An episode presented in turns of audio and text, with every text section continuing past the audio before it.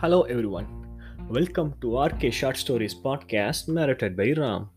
Today we are going to see the eighth short story which is What you read, you become. Let's go into the story. Kyle loves reading books. On that particular day, she was planning to buy a novel, but she only had rupees 1000 with her to fulfill her basic needs for the rest of the month. And so, she was in a dilemma to buy the book. Later, her interest to read the book urged her and she headed towards Srinagar to buy the novel. In the evening, she bought the novel and to return home, she boarded a bus to Tambaram from the Srinagar bus stand. There was no vacant seat on the bus, but she preferred that bus as she had to reach home early.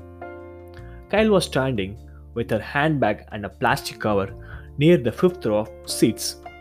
When the bus started, she gave the plastic cover to the girl seated in the fifth row.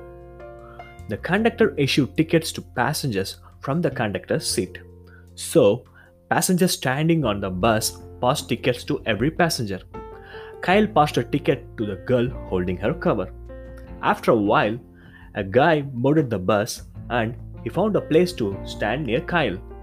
The guy touched her hand. She warned him by her stare, but it was not enough to stop him, and he touched again.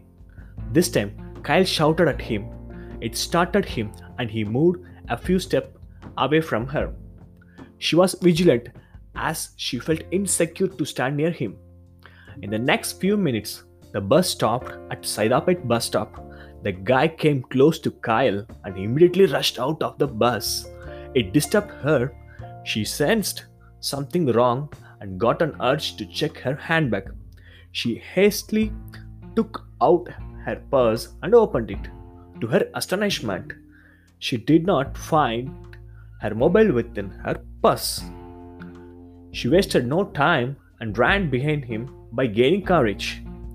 He was rushing to board the bus in front and had a mobile with a white panel in his pocket. Kyle was fast enough to stop him before he could enter the other bus. Give me my mobile. Kyle shouted bravely. Sorry, I don't have your mobile, he replied. Take the mobile out from your pocket, she ordered. This is ridiculous, he said when he showed her the mobile from his pocket. It was not her mobile. An embarrassment and disappointment stopped her, and tears filled her eyes. She checked her handbag thoroughly and, to her surprise, found her mobile in her handbag. She realized that she had not placed her phone within her purse but inside her handbag. Tears rolled down and touched her smiling lips. Shortly, her smile vanished as she realized that she had missed her bus and so missed her book kept inside the cover. She worried a lot as she missed the novel she longed to read. She wanted to cry to her friend and dial his number. While dialing, an idea sparked in her mind. Let me ask any one of my friends staying on the route between Saidapet and Tambaram to stop that bus and get the book. But what if the girl takes my book with her before my friend could stop the bus? The girl might also give my book to the conductor when she leaves. What would be her destination between Saidapet and Tambaram? Thought piled up in her mind. She tried to remember her friends staying on that route. Meanwhile, the ticket she passed to the girl flashed in her mind. I passed her a 19 rupees ticket. Since the bus started from Srinagar bus stand with the 19 rupees ticket, the girl should be going somewhere between Velachery and Pallikaranai. She manipulated. The bus had started 5:30 pm, so in the next 15 minutes the bus would reach Velachery, she calculated. Anyone in Velachery? Yes, Mitran, she whispered and called to his mobile.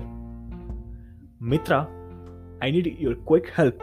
Could you please go to the Velachery bus stop? I left my book with a girl who might be leaving the bus somewhere between the Velachery and Pallikaranai. She poured her words. Mitran did not question his friend as he had understood the importance of the quick help.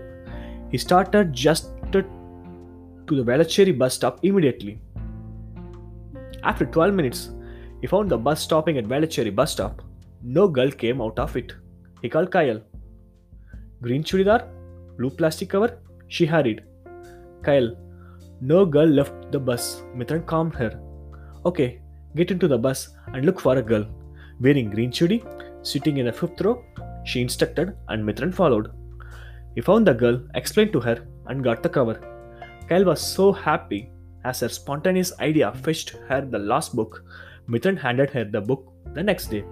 She proudly started reading the new detective novel written, written by her favorite writer, Rajesh Kumar. Thanks for hearing the short story.